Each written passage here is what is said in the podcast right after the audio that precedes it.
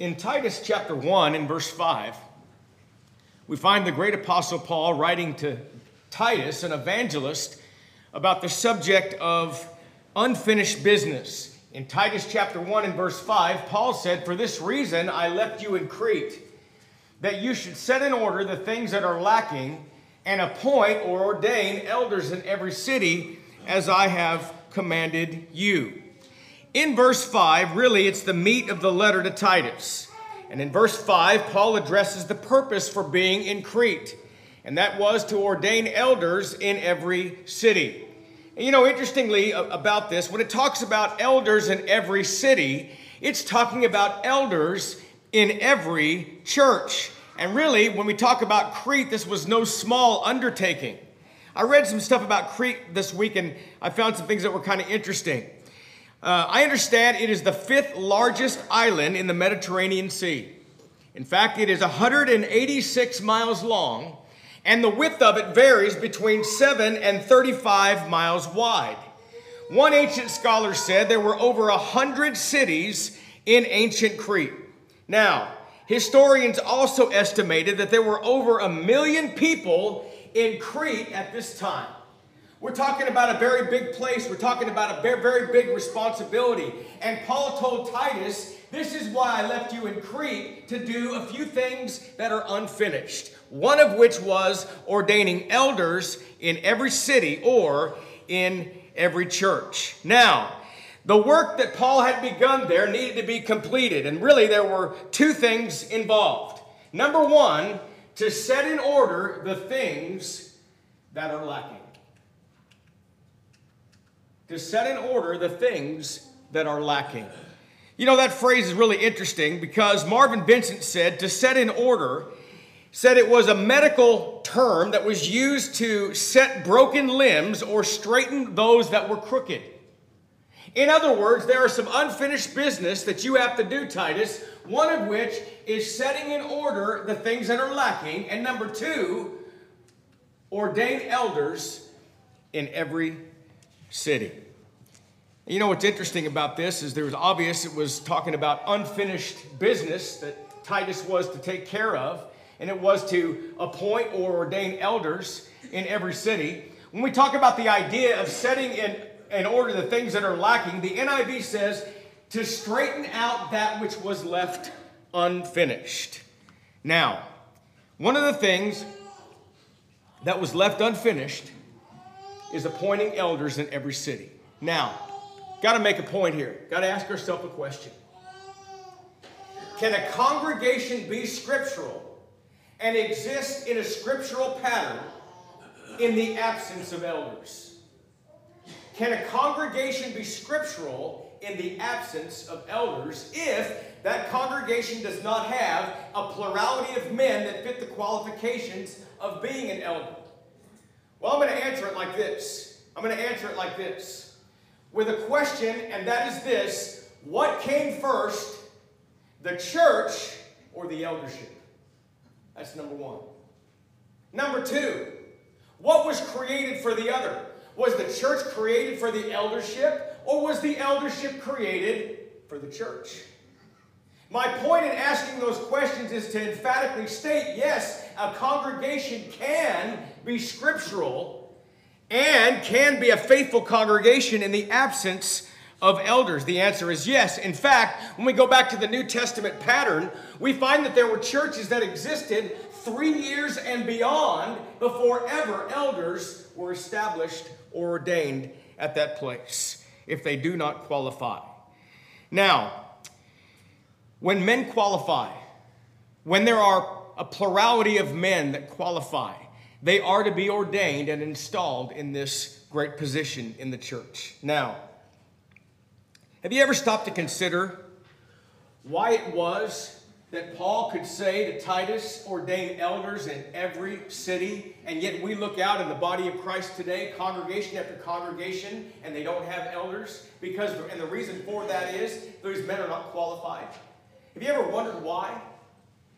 There's a question that we have to take a look at, one of which is this Did God use miraculous help in the days of the early church to be able to have men that were qualified to be elders? Did God assist it with miraculous help? How was it that God could say in God's word ordain elders in every city? How was it that they were all qualified? The answer is this there's not one passage of Scripture that supports the idea that God used miraculous means or miraculous help to make men be qualified to be an elder. Not one passage. Not one. God did not use miraculous means to have men be qualified. Somebody might say, well, how was it that they could all be doing that? How was it that in every church, in every city, there were men that were qualified? I think you have to take into consideration some history. And when you look at the early church, you find that there were men that were Jews, for example. There were spiritually minded men. Please get that. Spiritually minded men. And they were living under the law of Moses, for example. The law of Moses, they were Jews by blood. They had been spiritually minded in their life. Their fathers had been spiritually minded. Their ancestors were spiritually minded. And then they heard the gospel and they obeyed the gospel and they were baptized into Christ. These spiritually minded men didn't have very far to go before they would be qualified to be men that could be elders in the church. So the ordination of elders and deacons had nothing to do with spiritual gifts at all. These men were just qualified, and they did so without miraculous help. All right. What about names for the position of an elder? The first name is obviously the word elders. And what does that mean? We're going to find there are three terms or three names used and given to describe the same office one of which is simply an elder. What did Paul say to Titus? To ordain elders in every church or every city. The word elders there is the word presbyteros. And by the way, the definition of presbyteros is simply an older person. Now, it is used to describe someone of spiritual maturity and spiritual experience. We find in Titus chapter 1 and verse 5, we'll say it again, we'll quote from it again. Paul told Titus and ordained elders in every church or city. Also in Acts 20 and verse 17, from Miletus he sent to Ephesus and called for the elders of the church. I'm not making fun, but I have to make a point.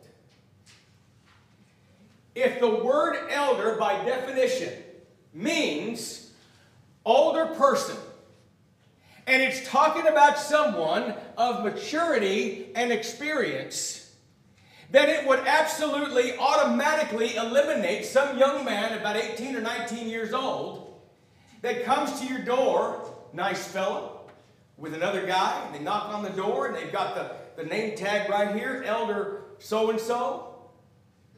The word elder by itself eliminates a younger person, just by definition. If we knew nothing else of the office, nothing else of the requirements, and by the way, there are 24 requirements or conditions or qualifications for a man to be an elder in the Lord's church. Now, the word elder by itself eliminates a younger person.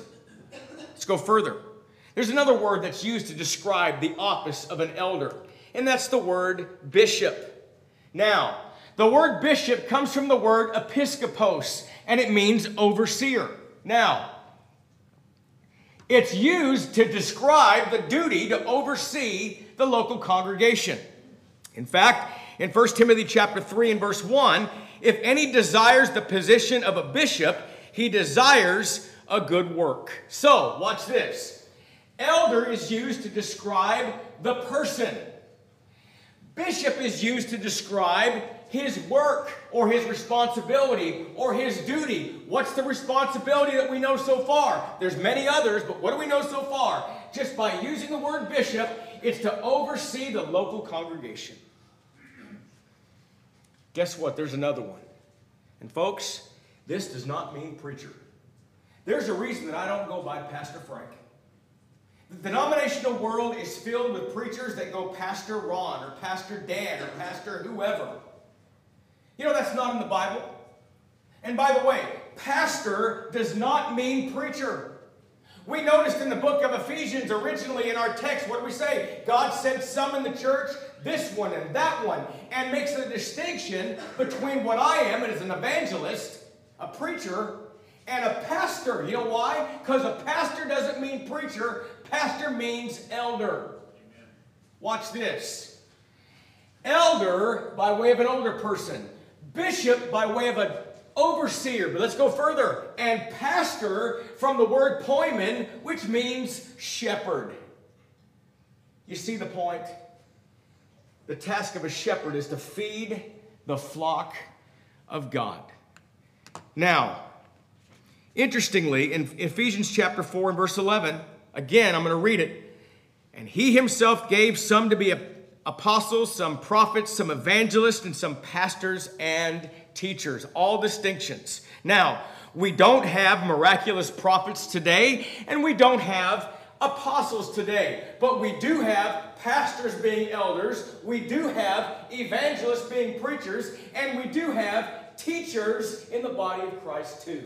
We've got all that for the work of the ministry, for the perfecting of the saints, the completing of the saints. Now, in 1 Peter chapter 5, I want to read something because in 1 Peter chapter 5, verses 1 and 2, it talks about all three being mentioned. Watch this. The elders who are among you, I exhort, I am a fellow elder and a witness of the suffering of Christ, also to be a partaker of the glory that will be revealed. Watch this. To shepherd the flock of God, serving as overseers, not by constraint, but willingly, not for dishonest gain, but eagerly. All three are described in the same two verses regarding an elder. And by the way, we're going to get back to this. This was Peter talking. Peter was an elder too. He was an apostle but in addition to that, he was also an elder. Now, so an elder, a bishop, and a pastor, not three different distinct offices, but different ways to describe the men and their work. Now, congregations of the body of Christ that were completely and scripturally organized always contained a plurality of elders. And by the way, the authority of these men did not go beyond the local congregation. It was never for that purpose. You know why the, or how the Roman Catholic Church was formed? You know how it all started? It all started because of these bishops not recognizing or realizing the role that God wanted them to have in the local congregation, and their authority would not go beyond the local congregation all of a sudden you'd have one guy and he'd rise up and say, you know what, I'm going to be over this congregation and I'll be over this one over here too.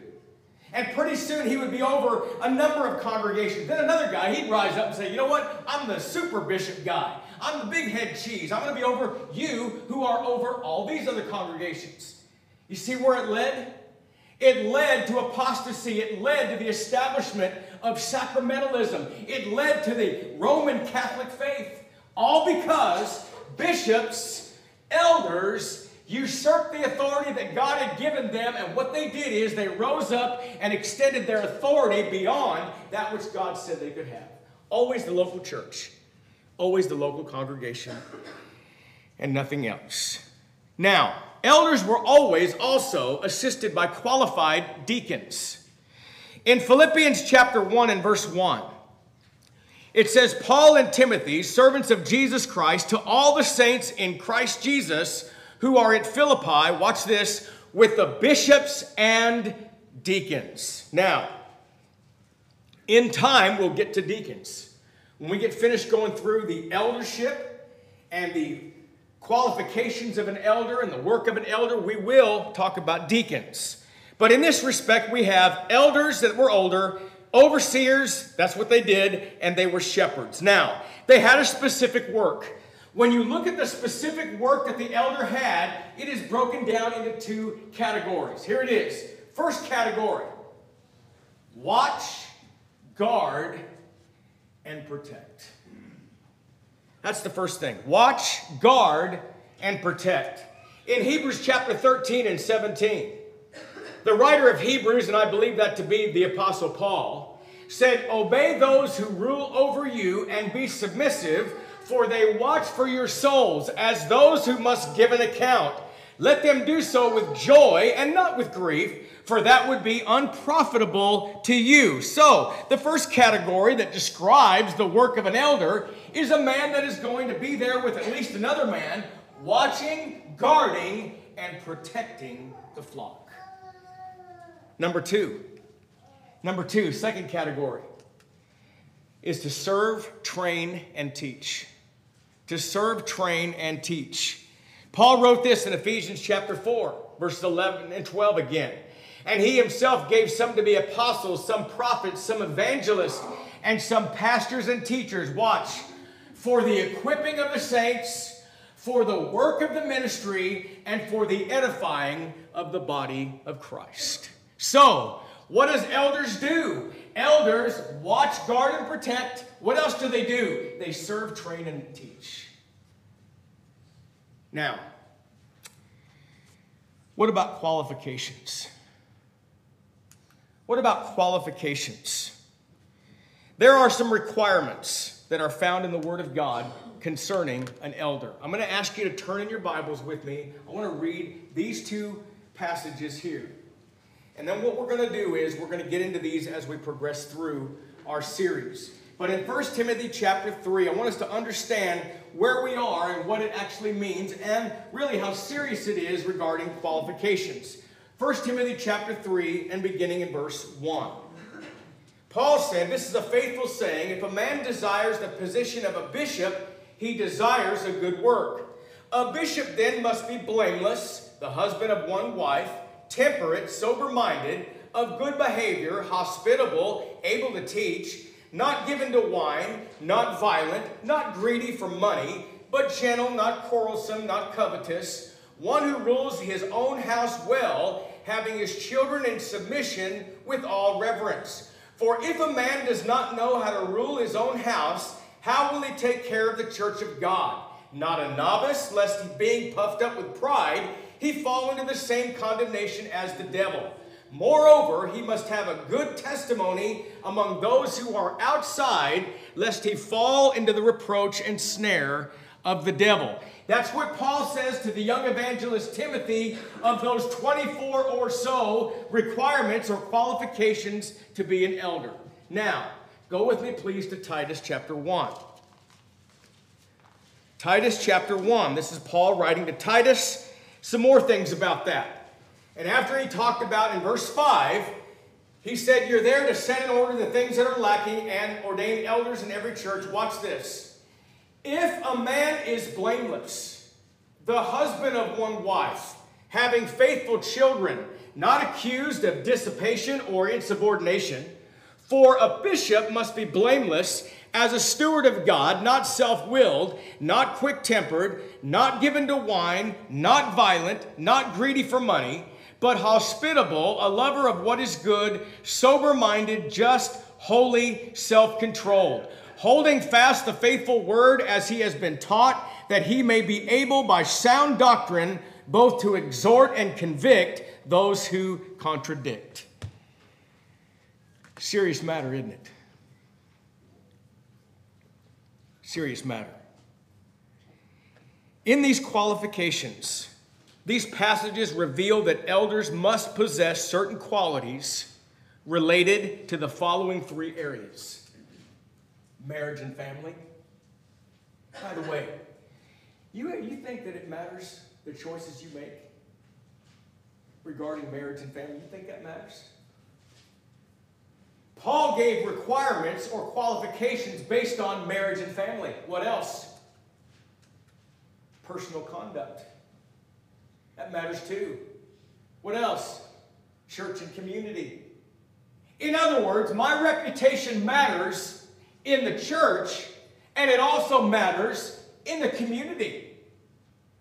Now, we'll get into this later on down the road, but when Paul talked about that very thing about having a good report among those that are without, the King James says, or outside, the New King James says, it's talking about that. It's talking about those that are in the community, a man that has a good reputation among those. All right. Now, again, again, when Paul told Titus to ordain elders in every city, these were men that all fit the qualifications to be an elder. And it would have been wrong for Titus to appoint elders in a city of a man that was not qualified, and it would be equally wrong for us to do the very same thing today. What we need, folks, is we need more spiritually minded men. So, by way of qualifications, I'm just going to talk about two this morning. Just two. Number one is you got to desire the office. I got to tell you, I spent a lot of time studying this. And you know what's interesting is there was commentators that never that said, you know, it says you got to it says desire the office, but that's not a qualification. I disagree with that. It's the very first thing. It's the very first thing mentioned. And maybe we don't have more elders today because we don't have enough men that desire the office. That's the first thing. Watch this. In 1 Timothy chapter 3 and verse 1, this is a faithful saying, if a man desires the position or office of a bishop, he desires a good work. Now, I'm going to talk about two people. Ryan Terwilliger, I don't know if Ryan Terwilliger will ever be an elder in the church. I don't know. I don't know. But I know long before he was ever married, he said, One day I'd like to be an elder in the church one day. My son Tanner just turned 18. I don't know if he ever aspires to be an elder one day, but I'll tell you this. If he had the desire to become an elder and had the desire as a young man, long before he was ever qualified, don't you think it would matter or make a difference on the decisions he made in his life? The career path, for example, that he chose? Where he lived, the congregation in which he worked or labored among or was a member of, the person that he married, the children that he raised, don't you think it would matter? If a man is a young man and he desires the office of an elder, it's going to alter the decisions in his life. You see the point? We don't have elders, folks, because we're not planning on it early enough in life. Early enough in life. Now, you know what's interesting about this? The Word of God is so perfect and God is so brilliant. Do you know that in this passage, Paul to Timothy uses the word desires in the English language twice, and they are two different Greek words with two different definitions? Watch this. The first word, desires, is the word orego, and it means to aspire, to strive for. Now, watch this. Look at the picture here. Paul says it's a faithful saying if, in other words, these are conditions, if there's a man that desires the position of a bishop, he's going to desire something else. Now, this word desire is to inspire, to strive for. In other words, I have a desire to be in that position. I have a desire to be in that position. But then he says this watch this. If he desires to have the position or the title, he would also desire a good work. The word desire, the second word is epithumio, and it means to eagerly desire or long for. It is an intense longing. Now, that's the same word, by the way. Remember the rich man and Lazarus? Remember? Rich man and Lazarus? Luke 16. And uh, Lazarus was a beggar, he didn't have anything. Okay? And the rich man fared sumptuously day by day. Remember what it says about Lazarus? It says, Lazarus, desiring, this word right here, desiring to have the crumbs that fell from the rich man's table. This was a desperate man that had a great, intense desire because he was starving to have some crumbs that fell off the rich man's table. That's the word epithumio. Now, here's the point. If a man is going to have a desire to be an elder and have the position or title of an elder, watch this he will more so, with more intensity, have a desire to do the work. You know, that eliminates somebody that just wants a position or a title of authority. That eliminates the guy that says, I want to be in charge. I want to be the guy. Give me the title elder in the church. I want to be the boss. I want to be in charge. That eliminates that. God is so brilliant. Look at this. Paul said, if anybody there desires or has the, has the idea that they want to be in the position of a bishop, he will have a great, intense desire, even more so, to do the work of an elder. Yeah, the work of an elder. More intense desire for the work. These words show, as one scholar said, there's more involved in being an elder than just having the aspiration for the office. It's one that if one is truly interested in being an overseer, he will be eager to do the work. So, what's the work? Acts 20 and 28. Acts 20 and 28. Take heed, therefore, to yourselves and to all the flock among the which the Holy Spirit has made you overseers to shepherd the church of God, which he has purchased with his own blood. So, in other words, a good work is feeding the church, feeding the flock, the flock of God, overseers of the flock of God.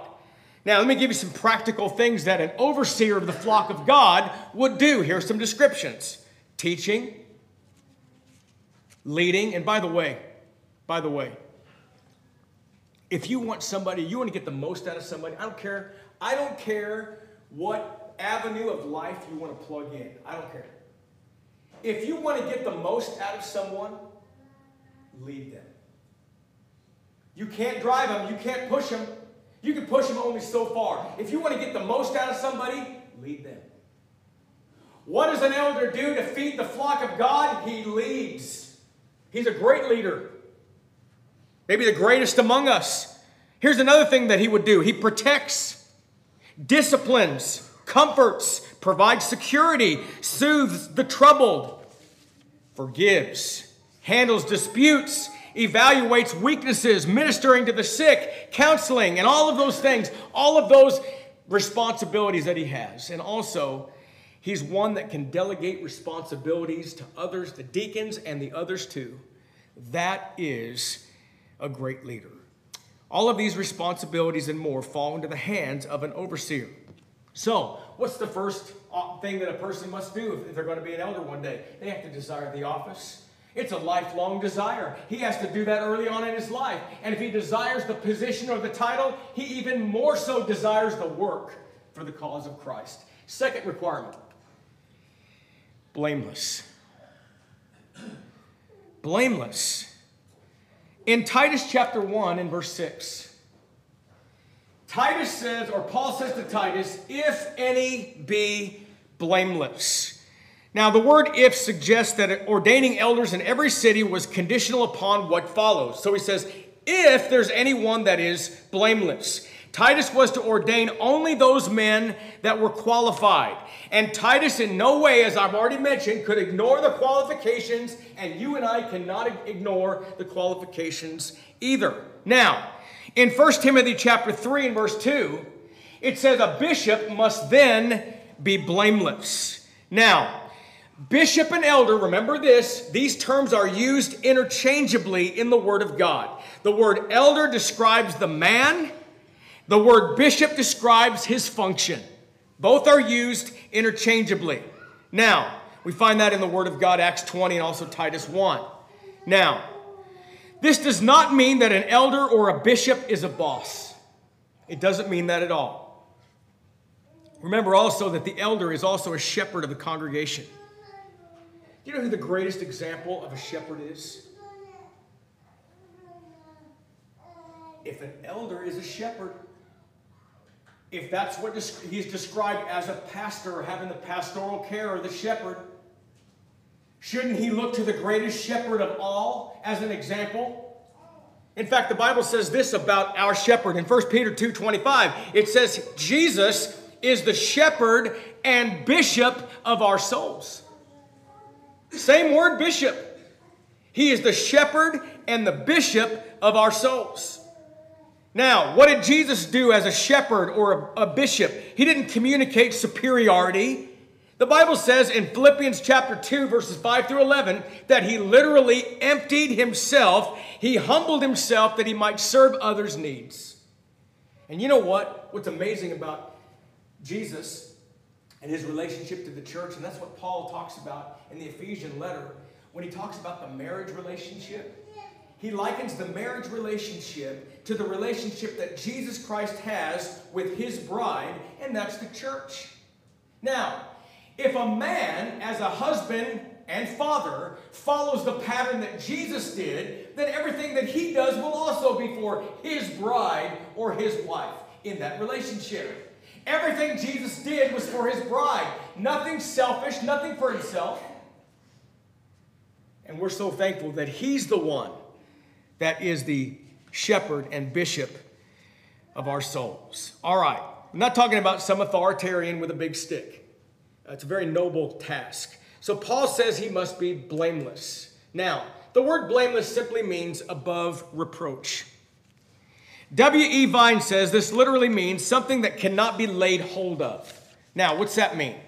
Well, first of all, this word occurs in 1 Timothy chapter 3 and verse 2. It occurs in 1 Timothy chapter 5 and verse 7, and it occurs in 1 Timothy 6 and verse 14. Now, Paul is not saying that elders are to be sinless because no elder and no man is sinless. In fact, the Bible says in 1 John 1 and 8, if we say we have no sin, we deceive ourselves. So, what are we talking about? What's blameless mean? Robert Milligan says, against whom no evil charge can be sustained. Now, it's a matter of no charge being proved against someone. And it doesn't mean that you can never be accused of anything, too. By the way, I'm going to tell you if you want to do what's right, people that are jealous will accuse you of all kinds of, all kinds of things, blame you for stuff. How many times have people made choices in their life and then retroactively went back and tried to cast blame as to why they made those choices? That's as old as the hills, as my grandmother used to say. It's the way it is.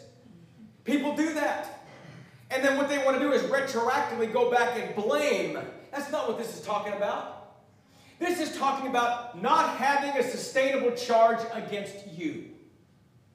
Now, the Bible does talk about a sustainable charge. What happens? How do you know if it's a sustainable charge? Well, the Bible says, out of the mouth of two or three witnesses, let every word be established.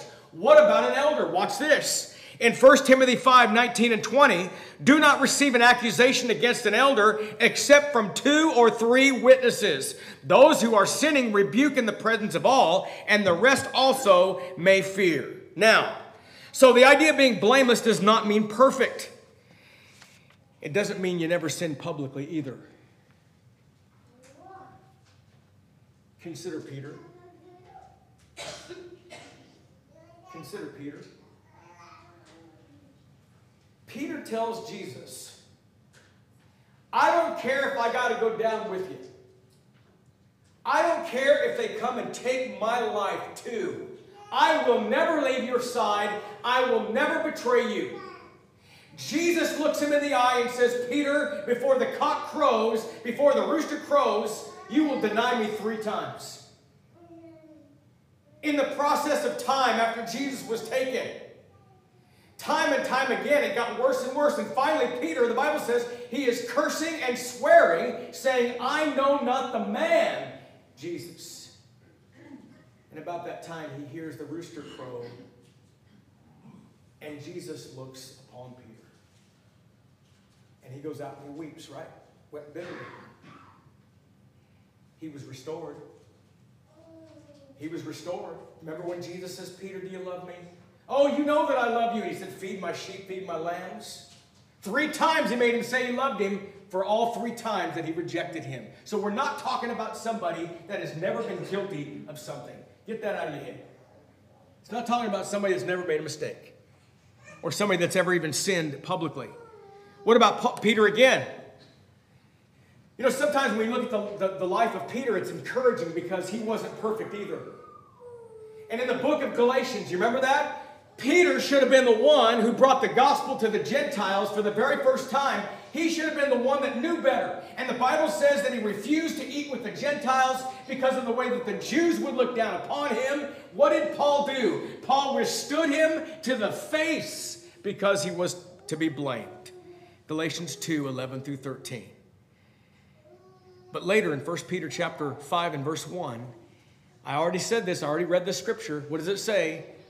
who am also a elder. We learn from Peter's example that once a person repents, such a person becomes blameless again and suitable to serve as an elder as far as the idea of being blameless is concerned. Okay, today's lesson really is more of an introduction to what we're going to talk about. So, in conclusion, we're going to get into a whole lot of other stuff next Sunday. But in conclusion, what do we know so far? we know that a man must first desire the office. He must have a desire for the office. If you don't desire the office, you will not work for it. That's number one. But if you do desire the position or the title of an elder, you must more so eagerly desire the work. Keeps you humble. What else? I don't know what's the matter with this thing. A man must be blameless meaning no sustainable charges against him. Perfect? Nope, not going to happen. Just no sustainable charges. And by the way, if there's a sustainable charge, if there's a charge against you, you know how you get rid of it? You know how you become blameless again? Repent. Make it right. That's all you got to do. And you know what? If you do that, you're back to being blameless. You're only blamed or under the guilty part of being blamed if there's a sustainable charge against you that you won't take care of. Just take care of it. So you got to desire the office, you got to be blameless, and next week we're going to talk about the family requirements. The family requirements of being an elder. I'm through this morning. Thank you for your kind listening as we introduce the series that we're going to continue in for a while on elders and deacons in the Lord's church. We thank you for listening to our podcast put on by the Church of Christ at 2215 Planz Road in Bakersfield. If you would like any additional information, or you would like to receive a free Bible correspondence course by mail, please email us at info at churchofchristbakersfield.com. Our service times are Sundays at 10:30 a.m. and 5 p.m. and Wednesdays at 7:30 p.m. Please make plans to join us. We would love for you to be our honored guest.